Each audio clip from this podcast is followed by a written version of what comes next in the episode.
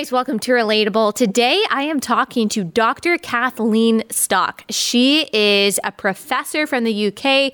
She is a feminist, she is a progressive in many senses of the word, and she has been pushing back against this so called gender identity movement. She's got a very interesting perspective on this. Obviously, she and I are coming from two different places um, in our opposition to kind of what we see as the erasure of women and biological categories. I've got the Christian conservative worldview, and uh, she has a, a, different perspective and a different angle, which I think is so so valuable and adds um, adds a lot to our understanding of the subject to be able to understand it from every different perspective. Um, so I'm really really excited for you to hear this conversation. Without further ado, here is Dr. Kathleen Stock.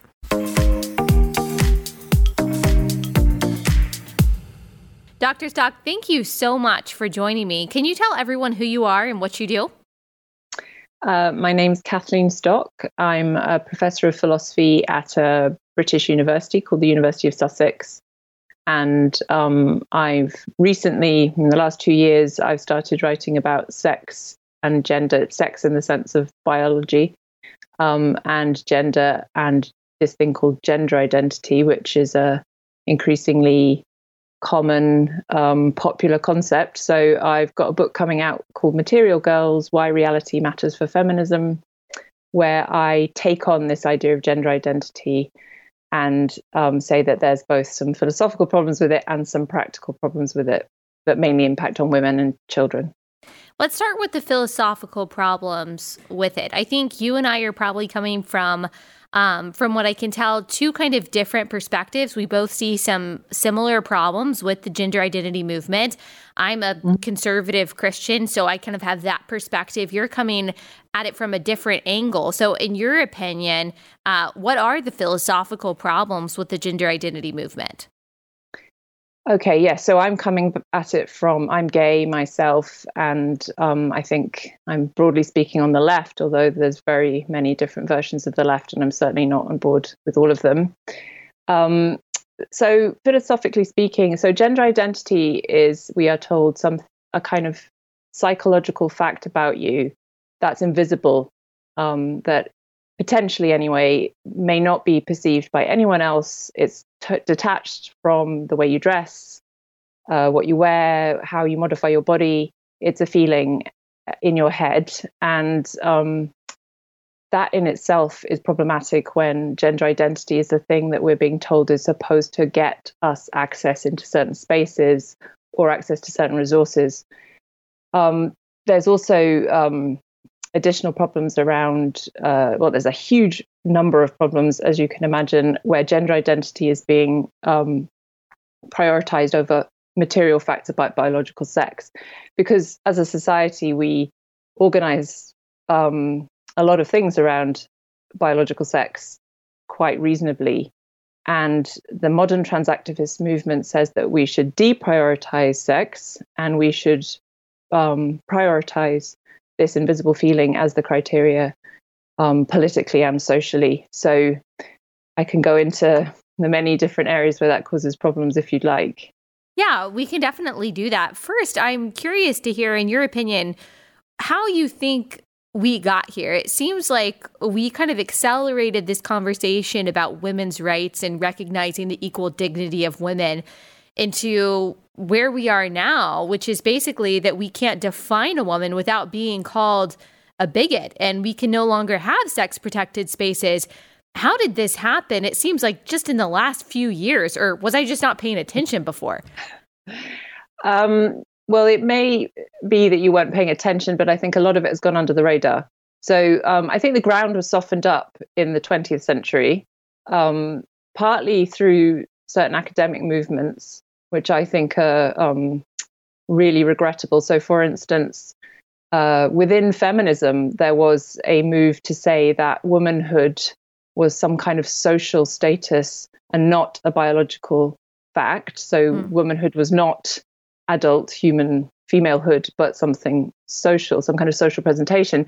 And they did that because they thought it would help um, avoid this uh, problem, political problem of what's called biological determinism, the idea that what your your sex determines where you should be in life, and that women should be in in the home looking after children, um, and not be in the universities being educated or whatever. So um, the cunning move, the cunning plan on the part of some uh, 20th century feminists was to say, ah, well, biological determinism can't be true because we're not biological beings. We're actually social beings, and womanhood is just is a social role.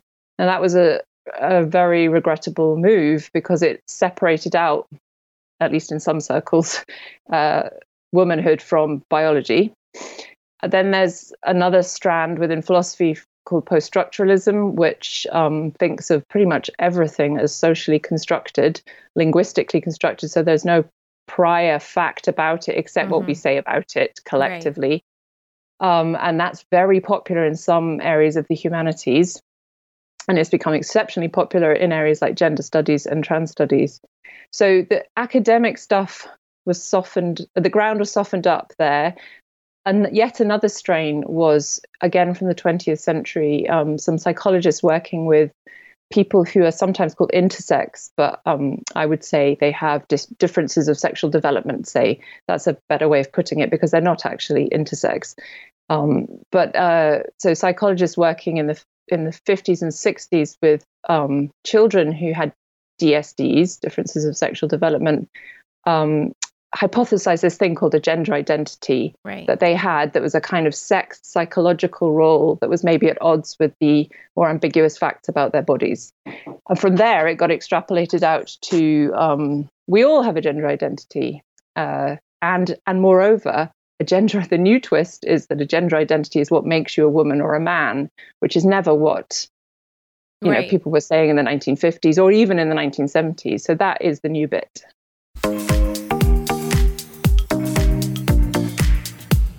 Okay, taking a break to tell you about a sponsor that I've talked a lot about because they really are one of my favorite sponsors, and that is Annie's Kit Club. So if you are someone who really likes crafting, but you don't have time to go to the craft store, you're just kind of at a loss uh, for what craft to do, but that's something that you like to do to engage your mind, just to have some me time, but you want to be doing something productive, something more than, you know, losing brain cells by just watching, I don't know, Gilmore Girls and scrolling on Instagram, just to name a couple things, then you need to use Annie's Kit Club. So it's a subscription box um, that comes to your house every month with a new uh, craft for you to do. It has instructions, it has all of the supplies that you need, and you don't have to, you know, Google how to do something or watch a YouTube video to tell you, you know, how to make the craft project that they've sent you or go to the craft store. They give you everything that you need every month. It's a new unique project that you'll be able to use. And so it might be a piece of decor. It might be some soap that you can use, but it really is super cute. And if you are someone who likes to work with your hands, maybe you're more artistic or you want to be, or you just like this kind of stuff. You're maybe you're not artistic like me. Uh, that's okay this is for you too. They make um, making crafts really easy and really enjoyable and super convenient. Like I said, they deliver it every month in a box, and that's just something that you can look forward to. So go to annieskitclubs.com slash Allie and save 50% on your first kit today. That's annieskitclubs.com slash Allie for 50% off. That's annieskitclubs.com slash Allie.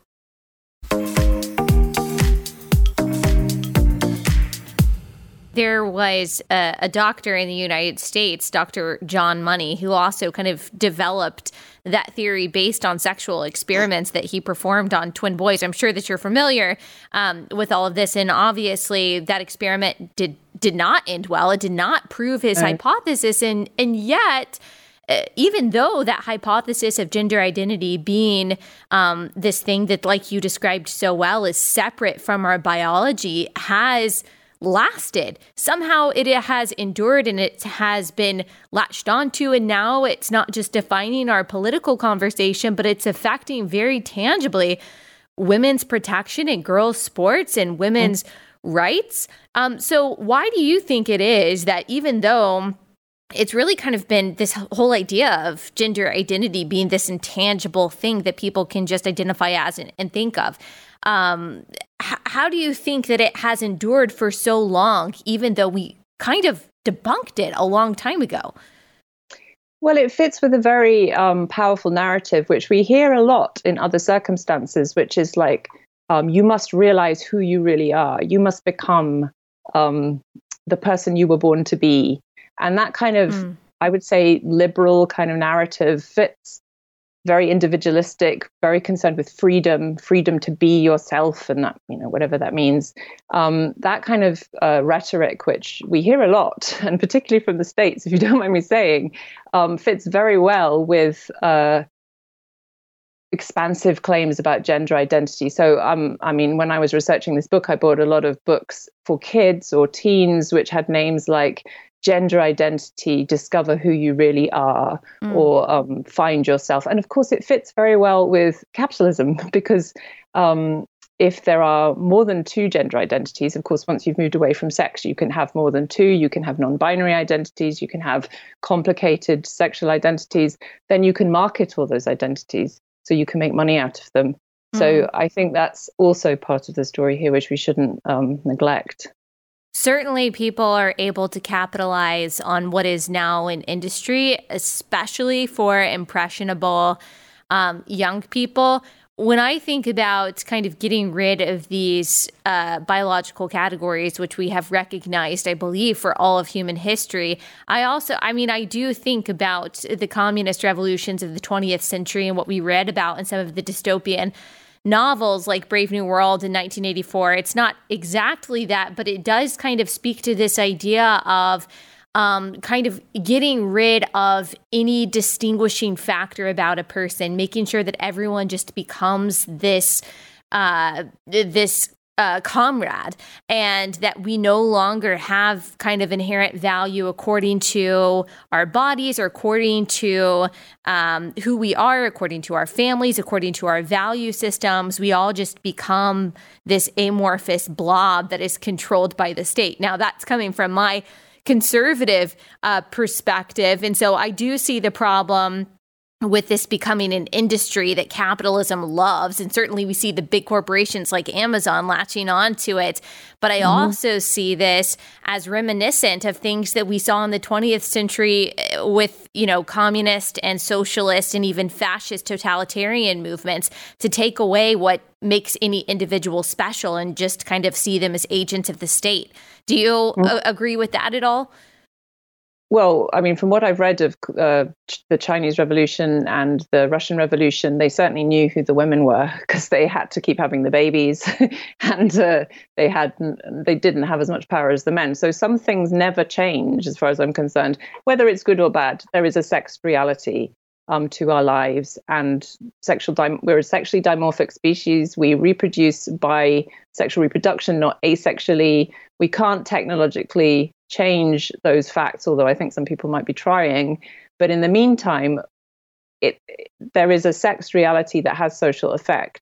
Mm-hmm. And um, what I think is true about the comparison you've made is that in both cases there's an attempt to control language, a very strong attempt to co- control language. So, you know, modern transactivism cannot change the fact that there are males and females, and there, I think, very likely always, well, there will, there will always be males and females. They can't change that, but they can stop us talking about it. They can take the word, any reference to womanhood, for instance, out of the language, as we're seeing in Britain. There's a move in public policy to stop talking about women and to start talking about pregnant people or menstruators oh, yeah. or cervix havers. Of course, all those terms are incredibly biological as well. So it's not yeah. but none of this is logical. Well that's right. That's one of the many contradictions that i was hoping to talk to you about is that um, if i push back and say for example that you know only a woman can give birth what i hear from a trans activist is that oh well you are reducing women down to her their capacity to give birth. What about women who can't give birth? Are you saying that she's not a woman? Well of course that's not what I'm I'm saying. I'm not saying that only people who give yeah. birth are women. I'm saying yeah. the only people who uh, or the only women. You know what I'm saying? I'm only yeah, saying that saying. only I'm women can give birth. Um, but then they use terms like you just said, like cervix haver or gestator, which is actually. Uh, a lot more bioessential is is what they would say than me saying mm-hmm. that only women can give birth. So it's a little confusing to me. It well, it's it's bad philosophy for a start. The whole premise on which it's based, the idea that in saying only women can give birth, you're somehow reducing women to their biology or to their birthing function is absolutely crazy. That is not how definitions work. I mean, you can also say, and I make this point in the book, only bankers, or at least if you are a banker, you work in a bank. You know, only bankers work in banks, but you're not saying um, that it, the most important thing about a banker is that they work in a bank. Yeah. You're not saying anything right. about what's important. You're basically classifying some group of people for some explanatory purposes. And being a woman enters into all these different causal relationships in the world, same as being a man does. And we need names to track those. And then, yes, of course, then replacing that language with um, things like menstruator and cervix haver. Firstly, it's it's demeaning and dehumanizing. and secondly, it's very confusing to people who are not university educated, who don't necessarily know the name for a cervix. Um, so it's incredibly middle class. Uh, this whole movement is basically educated people playing around with language to make themselves feel good, whilst not thinking about the consequences of what they're doing for people who are less um, privileged than they are.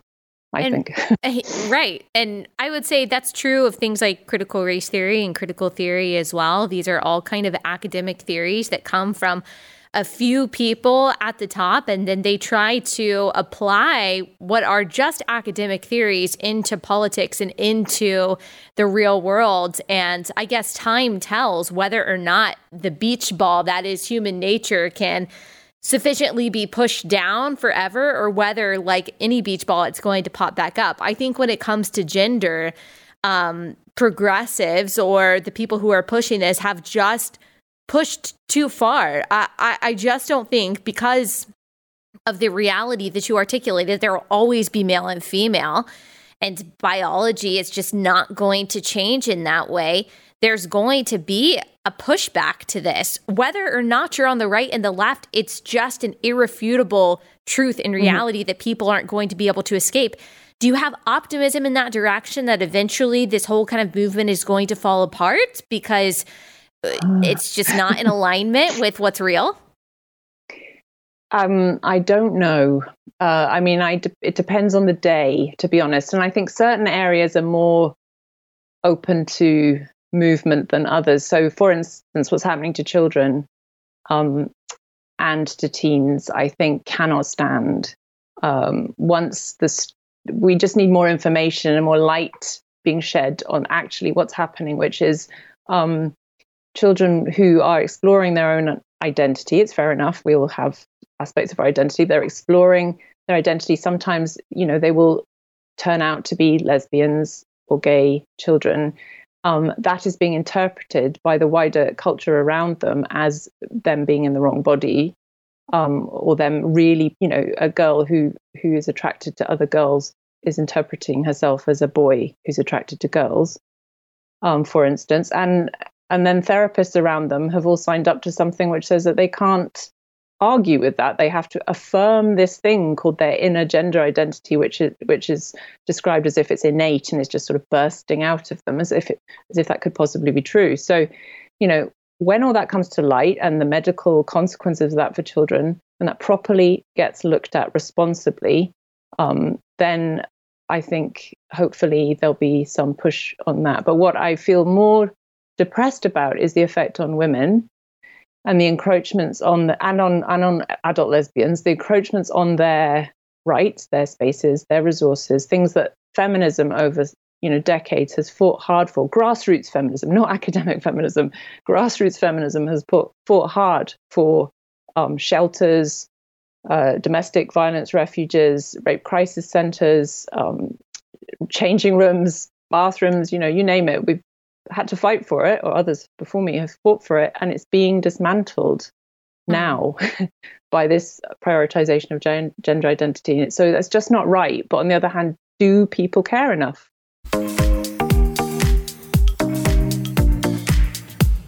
Taking a break to tell you guys about Bambee. If you are a small business owner, you know HR issues can be really difficult to deal with. And if you're owning a small business, you also know that it is difficult to hire an HR manager because HR salaries can be like $75,000 and maybe you just can't afford to hire a person full time to deal with HR issues, but also you have to have someone deal with HR issues. And that's exactly why Bambee exists. That's B A M B E E it was created specifically for small businesses, so you don't have to get a dedicated HR manager. Uh, they, Bambee, crafts your HR policy and maintains your compliance all for just $99 a month.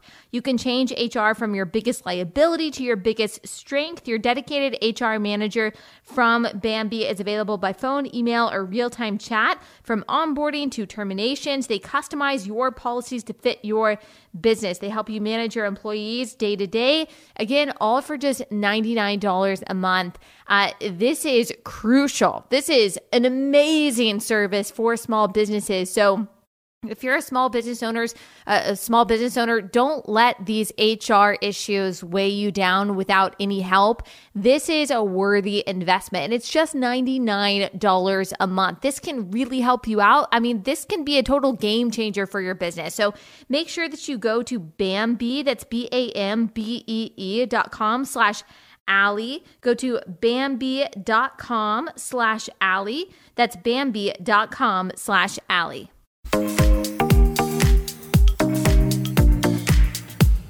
Have a few questions within that. My first question to back up just a little bit is about children. Now, one thing that I've seen um, that is troubling to me that I don't think is quite mainstream. It was a viral tweet, and then it was also associated with a self-proclaimed communist who hears who lives here in the United States, who wrote a book called uh, full surrogacy now. She is an anti family. Mm-hmm. Yes, you might know exactly who I'm talking about. Of course, she believes in, quote, taking away the innocence of children. She believes that uh, we all belong to each other, which again is very Brave New World esque, and that that will usher in this time of total egalitarian communism and beauty and all of that. great stuff.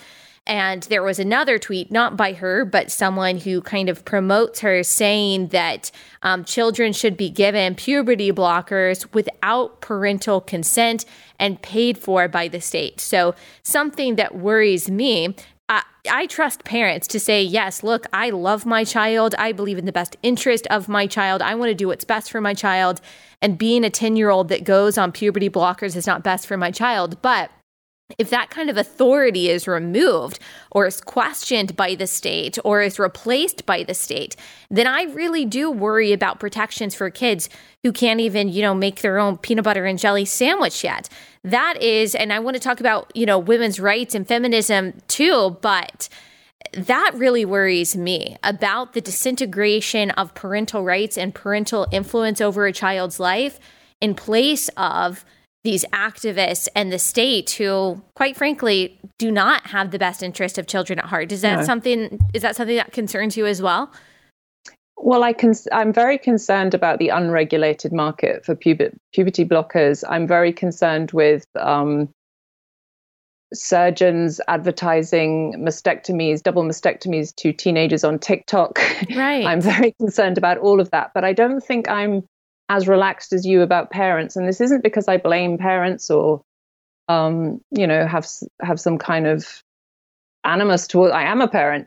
I know that there are parents who are uncomfortable with gender nonconformity, or I would say sex nonconformity in their children. I know that there are parents who are uncomfortable with the emerging homosexuality of their children, for whom, and these might be more conservative parents, for whom it is preferable on some level that they maybe haven't properly thought through, but it's preferable to have a daughter than a gay son or hmm. uh, and you know that seems to be happening now they're not getting there on their own because there are educators there are academics there's a whole infrastructure of LBG, lgbt lobbying groups perversely because you'd think lgbt lobbying groups would be protecting gay children but there's a whole mechanism now in place to explain to parents that they might have a child in the wrong body or whatever.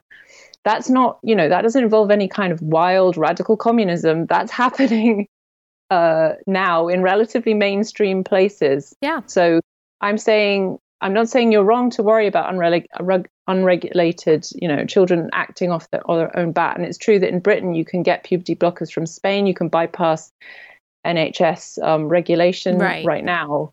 But I'm also worried about the state doing it, and I'm worried about parents doing it because we've yes. developed this cultural narrative that there doesn't seem to be much pushback against.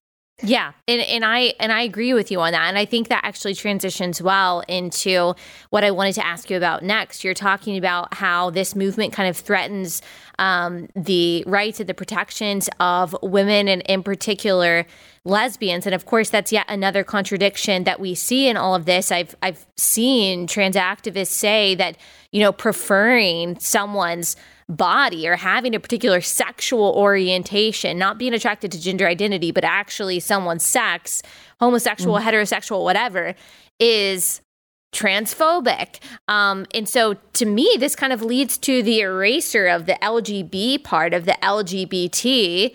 And I'm mm-hmm. wondering if you think that as well as someone who is gay and who has worked in this realm for a while.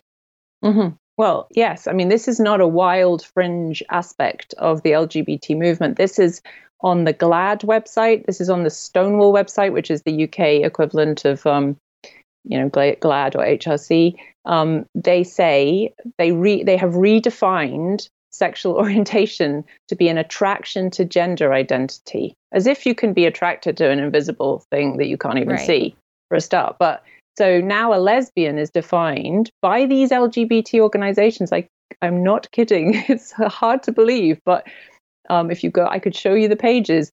They define a lesbian as a person with a female gender identity attracted to other people with female gender identities.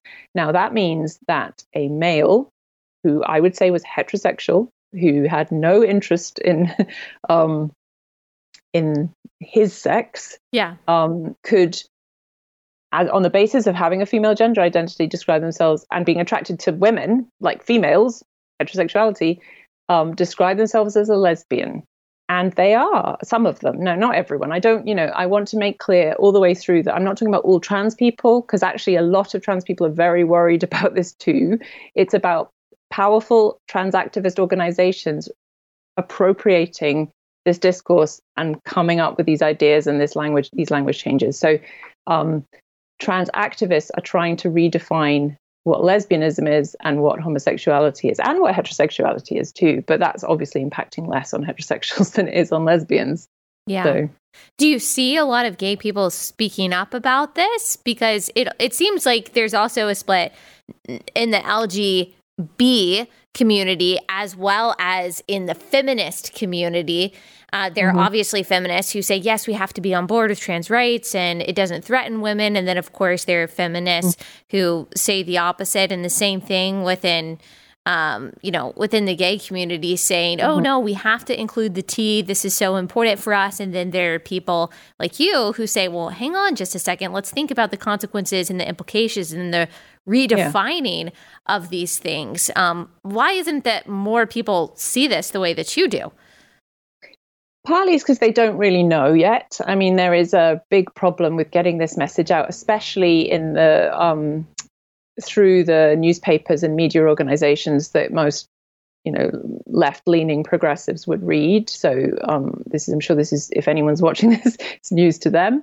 Um, but also because there is kind of a, a loose solidarity between um, lesbians and gays and trans people, and there always has been in the sense that quite a lot of trans women started off as gay men, and also every all of us in some sense is kind of non-conforming about gender. We don't necessarily feel like we fit in the standard issue um, heterosexual, uh, feminine or masculine molds, but um, and that's you know solidarity is great, but unfortunately uh, the modern LGBT movement has kind of just smushed everyone together and said there's just one kind of thing here.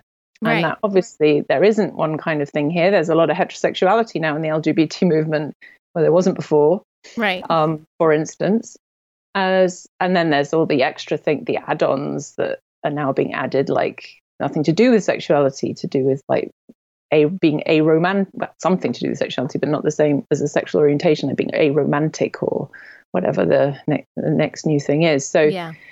Um, yeah, I don't know. Did that answer your question? yeah. What do you think the tangible consequences of that is? I, am sure that reading a definition like that on the GLAAD website, uh, which is something that you probably don't relate to, this idea of having a gender identity that's attracted to another gender identity. I'm sure that's not how you identify or feel as a lesbian.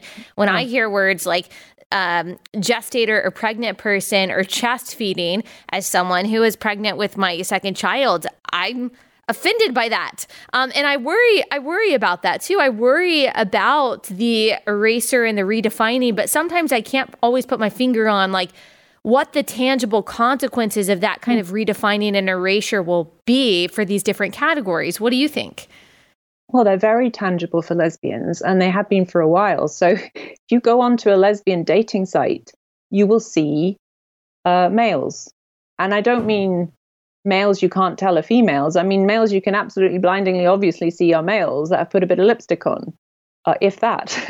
and um, so there's, in other words, there are now people in the dating pool calling themselves lesbians and potentially saying, You are transphobic if you will not consider me.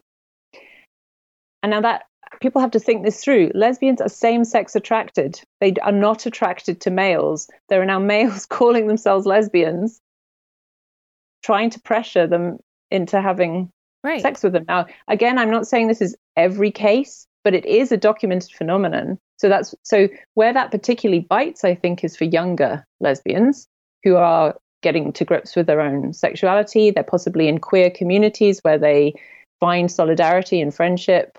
Um, you know, there's all sorts of dynamics that can go on there that can be um, unhealthy, I think. So that's that's one clear area where this narrative that someone with a beard can be a le- like a male with a beard can be a lesbian really is just not helping. And the other area I think is as I've, one I've already mentioned, which is um, children and their emerging understanding of the world, yeah. um, which must be incredibly confused. I mean, I think we we're doing a kind of social experiment here in how we tell children what the categories are. Right. Because it used to be we could point to certain kinds of bodies and say most of the time that's a woman and most of the time that's a man. And now we're just mess- mixing it all up in yeah. the name of progression. So I really would like to know what that's doing. And of course, there's there's evidence that within trans-identified children, um, there's there's um, they're statistically more likely to be, for instance, autistic. And there's also evidence that autistic people have harder time categorizing. Mm. So there's all sorts of extra issues there, especially if you're gay and autistic. Right. So right. I, we really need to shine a light on all of this and look at um, it properly.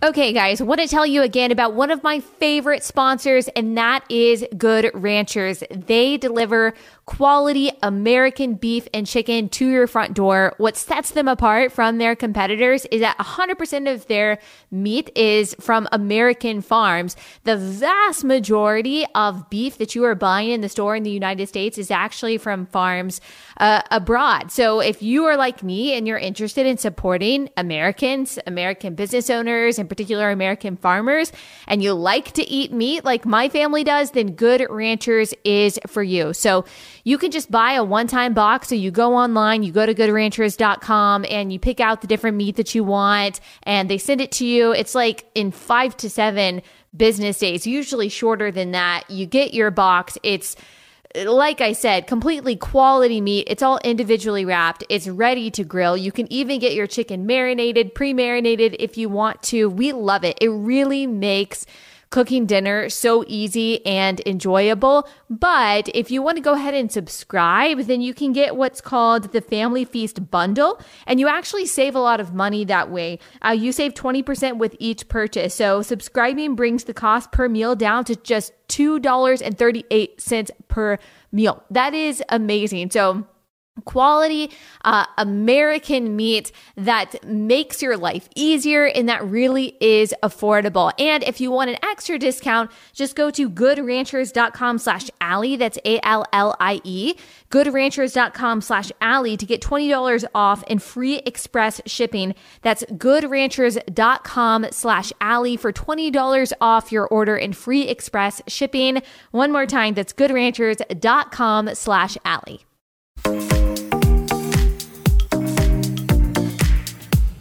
And another contradiction. We've we've talked about these um, th- throughout this episode, but um, it's the reaffirmation that some of trans activism um, does of these gender stereotypes. And you kind of already touched on this this idea if a little boy plays with dolls or maybe he wants to dance or do something that's out of the typical, you know, social norm of what it means to be male, rather than mm-hmm. just saying, okay, that's a little boy who likes to play with dolls and that's fine, or that's a little boy who likes pink and doesn't like to get dirty that's fine. That's the kind of little boy he is. Now, parents and children, even probably, you know, in some curriculum, um, are being taught, well, no, that actually means that you're a girl. So it's reaffirming these very, very strict boundaries of what it means to be a, a boy and a girl in a time when it seems like self love and self acceptance is all the rage. We're actually continually telling people if you go outside of these lines at all, you're in the mm-hmm. wrong body. That seems mm-hmm. so detrimental to me. It's astonishing. And I mean, again, this is not a fringe phenomenon. This is like in the definition of gender dysphoria in the DSM, which is the American kind of manual for um, psychiatric diagnosis. And, you know, they talk about what are the symptoms of um, a gender identity disorder. One of them might be playing with you know the other other sex's toys or an attraction to certain kinds of clothing. When you're a kid it's fine to do all this it's fine anyway let me just say. It's absolutely fine for men to wear dresses and makeup and self-adorn and it's fine for women not to. But um you know when it comes to children i just cannot believe that the psychological and psychiatric profession have I don't know what has happened to them. I really don't mm-hmm. know what has happened to them because these are not stupid people and they're not, you would think, particularly conservative. But when it comes to this issue, I've got books which say, you know, a, a child's gender identity emerges around the age of three. Right. And and I've I've seen videos of um, gender identity therapists talking about looking for evidence in children and like maybe the boy picks up a hair clip or you know the girl moves towards the action man and these are signs of something inside them. It's just it's just incredible